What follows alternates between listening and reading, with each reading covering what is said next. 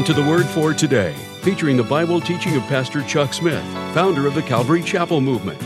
This radio program is a verse by verse study through the entire Bible. And on today's edition of the Word for Today, Pastor Chuck continues with David and Bathsheba as we pick up in 2 Samuel chapter 11, verse 14. And now, with today's message, here's Pastor Chuck. God could not allow David's sin go unnoticed or to go unpunished. The child was born, and David figured, well, that's great, you know. He no doubt came to love Bathsheba. His first experience with her was not an experience expressing love. It was an experience just expressing lust. But he no doubt came to love, even as I believe that many couples are attracted by certain physical characteristics, and later on they actually learn to love each other. Many times you're attracted to another person by certain physical characteristics, and later on you'll learn to hate them as you really get to know them. So, love doesn't always follow an attraction, a physical attraction. But people say love at first sight. No, it doesn't really happen that way. Interest at first sight, attraction maybe. But love is something that grows, love is something that develops in a relationship. And David thought that things were just going great until the prophet Nathan came to him. And Nathan said to David, There is a man in your kingdom who is very wealthy, had many herds, many flocks, many servants. And there lived next to him a very poor man who only possession was one ewe lamb. And that lamb ate at his table, drank from his cup, slept next to him. It was like a daughter to him, part of the family. And he loved that ewe lamb, all he had. And this wealthy man had guests come to visit him. And he sent his servants to take by force the one ewe lamb from his neighbor and to kill it in order that he might feed his guest. And David's anger was kindled hot against the man. And David said, That man shall surely be put to death, as the Lord lives and he shall restore unto the man fourfold. And he went on ahead and laid out a real judgment on this guy. And when he was through, Nathan said, David, you are the man. And then he went on to say, Thus saith the Lord God of Israel I anointed you king over Israel, I delivered thee out of the hand of Saul. I gave thee thy master's house, thy master's wives into thy bosom. I gave thee the house of Israel and of Judah. And if that wasn't enough, I would have given more to you. David, I've given you everything. I've given you the kingdom. I've given you wives. I've given both Israel and Judah. And if that weren't enough, David, I'd still give you more. Why have you despised the commandment of the Lord to do this sin in his sight? David, when God has given you so much, why would you despise his commandment? Why would you do this when, when God has been so good? Why is it that when God has been so good to us, that we just don't appreciate and be satisfied with what God has done. Why do we sometimes reach out for more? when we already have more than what we can possibly use or enjoy? David, you, you've got all these wives. Why would you take a wife of another man? Why would you despise the commandment of God? Now, therefore, the sword shall never depart from thy house, because you have despised me and have taken the wife of Uriah the Hittite as your wife. Thus saith the Lord Behold, I will raise up evil against thee out of your own house, and I will take your wives before your eyes and give them unto thy neighbor, and he shall lie with thy wives in the sight of the sun. For you did it secretly. But I will do this before all of Israel and before the sun. And David said to Nathan, I have sinned against the Lord. And Nathan said unto David, The Lord also hath put away thy sin, thou shalt not die. Now, David's judgment for this man was, He shall surely be put to death. God's judgment for David was, You will not die. However, David, you're not going to get off scot free. You cannot sin with impunity and expect God to just let you off the hook completely. There are always those people who are misinterpreting the grace of God. Paul spoke about those who said, Let us sin freely that grace may abound. For if where sin, uh, sin abounds, grace overflows, then let's go out and sin freely in order that grace might just overflow. God has declared that all are sinners, so that if I just go out and sin, I'm only proving that God is true. Now, why should God judge me? Because I'm proving that He's telling the truth, that all men are sinners.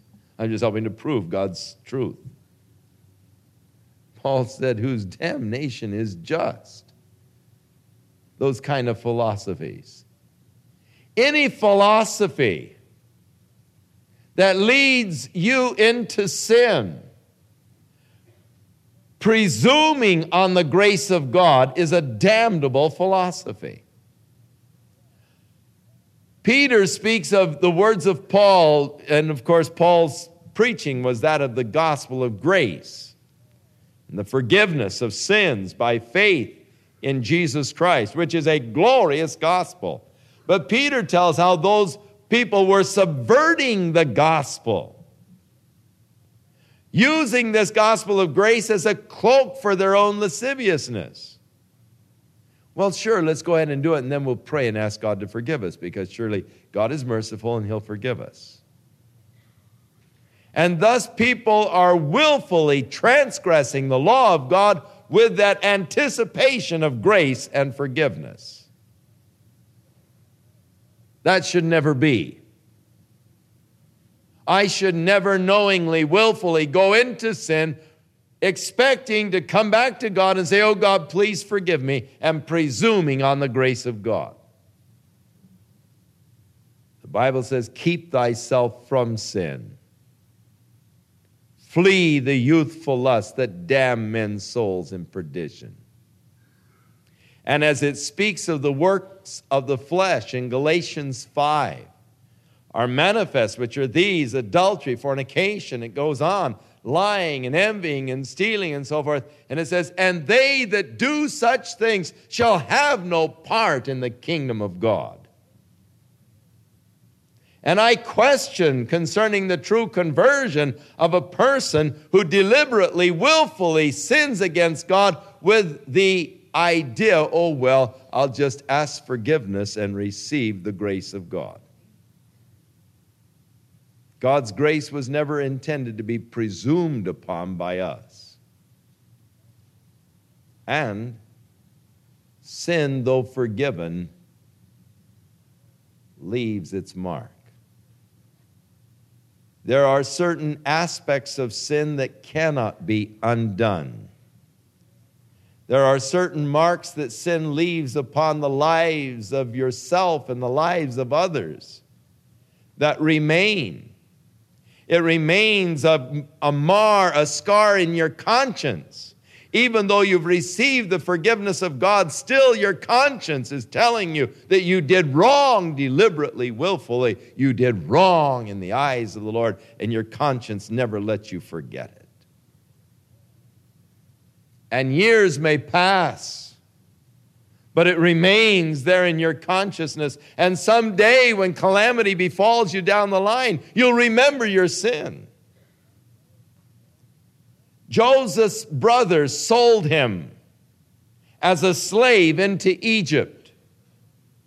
And Joseph went down into Egypt. His brothers betrayed him, sold him as a slave for 20 pieces of silver. They cared not that Joseph was crying and saying, Oh, please, guys, don't do this. Oh, and he was weeping. And as the last they saw him, the guy was just crying as he was on the cart being carried down to Egypt. Their brother, they were heartless, they were cruel. But it stuck in their minds. And almost 20 years later, when they were in Egypt and having a bad time because of the Pharaoh's rep, they turned to each other and they said, You know, we're getting what's coming to us. Don't you remember Joseph and how he was crying and all? Man is coming back to us. You don't get away from your conscience. It sticks. The scars are there. You don't escape them. And the scars that are left upon those around you, the hurt that comes.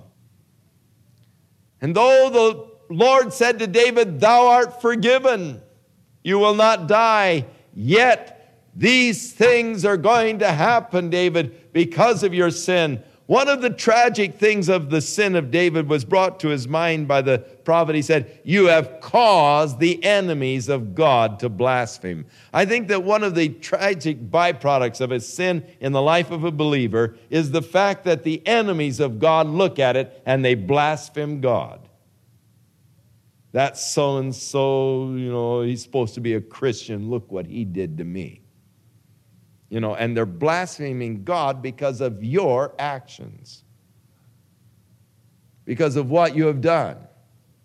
Maybe you've been guilty of ripping them off in a business deal. And you know you ripped them off, and you come and say, Oh God, forgive me, please, you know, and you think it's all over. And you go to rip off someone else keeping the idea in mind, well, I'll just come and ask God's forgiveness. No, it doesn't work that way. But the effect of that is that there are many people who are going under the name of Christianity that are doing such things. And that is why Christianity has such a bad name in the eyes of the world today, is because the Christians haven't been living a life of purity and righteousness and holiness before God. And no one picks up on it quicker than the worldly people who blaspheme the name of God because of our actions, our inconsistencies. And so the punishment, the sword was never to depart from David's house. His own children were going to rise up and rebel against him. His own wives were going to be humiliated publicly. And the child that was to be born, or the child that was born, was going to die. This sort of marks a watershed in David's life. This experience sort of took the fire out of David. From this point on, calamities, rebellion, problems within his home began to arise. And it is interesting that David, rather than trying to deal with them and fight with them, was just sort of, you know, just sort of consigned to them. He, he didn't try to rise, he just sort of accepted it. This is of God, this is God's judgment. And, and he didn't try to, well, he, he just the inner, you know, that thing that drives you on, that push was gone. It, it sort of was just drained out of David from this experience onward.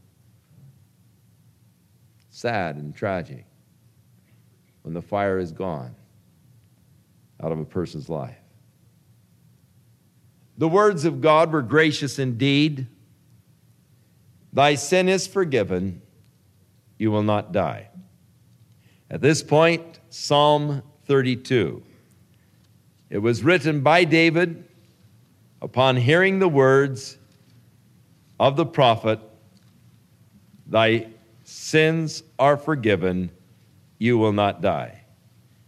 David wrote, Blessed is he, and the word blessed means, Oh, how happy. Oh, how happy is he whose transgression is forgiven, whose sin is covered. Happy is the man unto whom the Lord imputeth not iniquity, and in whose spirit there is no guile. Now, you see, while David was trying to cover this thing, there was all kinds of guile going on.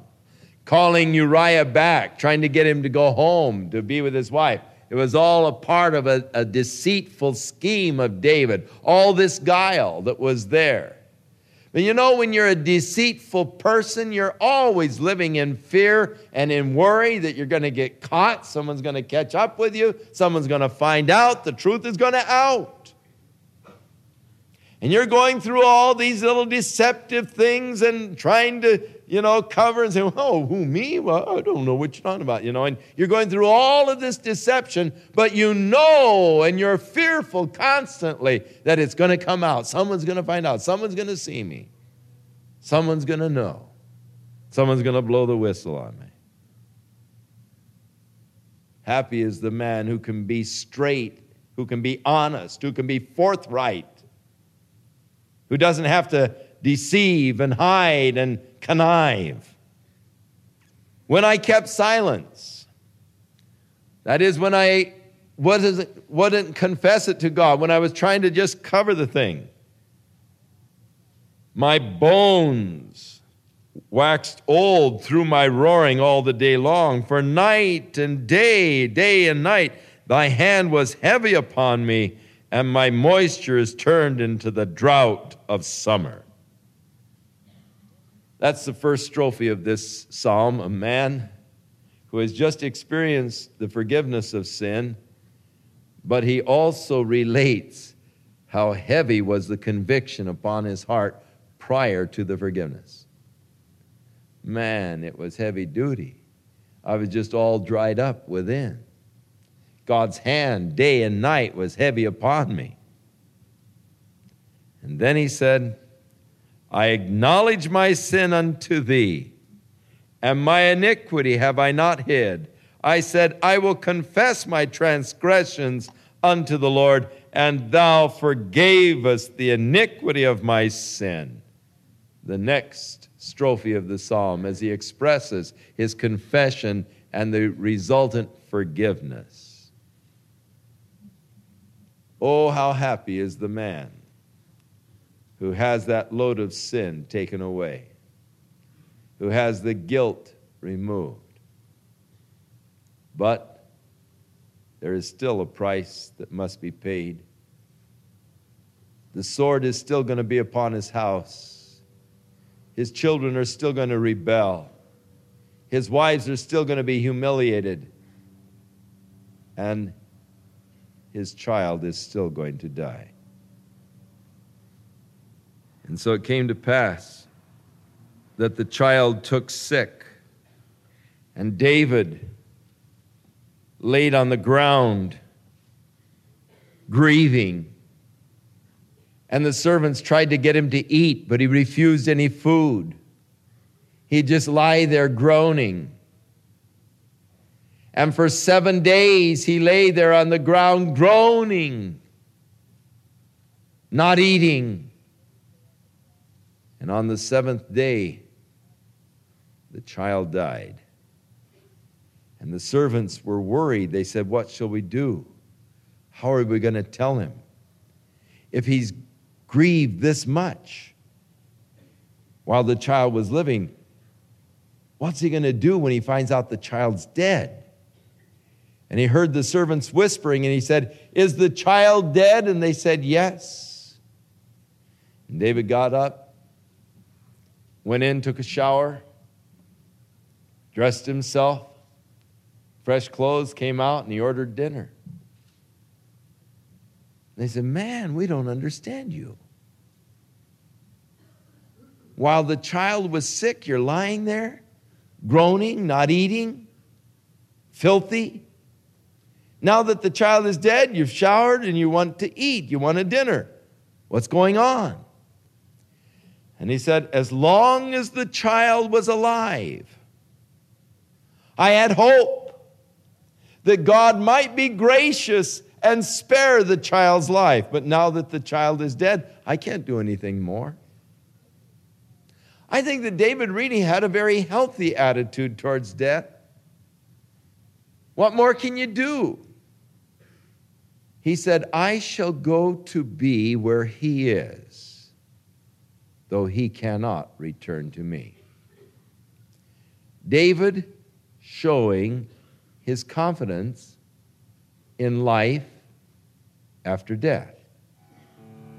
David showing confidence that his child was with the Lord, that his child was saved, and that he would go to be with his child, though his child would not be able to return to him.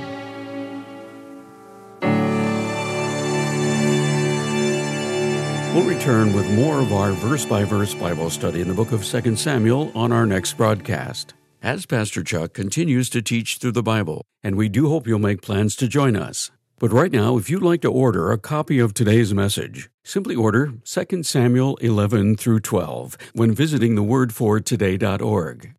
And while you're there, be sure to browse the many additional biblical resources by Pastor Chuck. You can also subscribe to the Word for Today podcast or sign up for our email subscription. Once again, that's thewordfortoday.org. For those of you wishing to call, our toll free number is 1 800 272 WORD, and our office hours are Monday through Friday, 8 a.m. to 5 p.m. Pacific Time. Again, that's 1 800 272 9673. If you prefer to write, our mailing address is The Word for Today. P.O. Box 8000, Costa Mesa, California 92628. And now, on behalf of the Word for Today, we'd like to thank all of you who share in supporting this ministry with your prayers and financial support. And be sure to join us again next time as Pastor Chuck continues his verse by verse study through the Bible. That's right here on the next edition of The Word for Today. And now, once again, here's Pastor Chuck.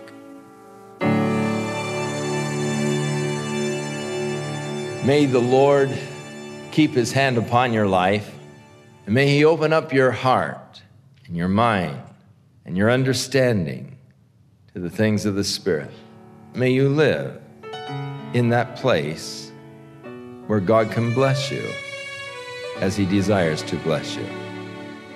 May you keep yourself in the love of God. In Jesus' name.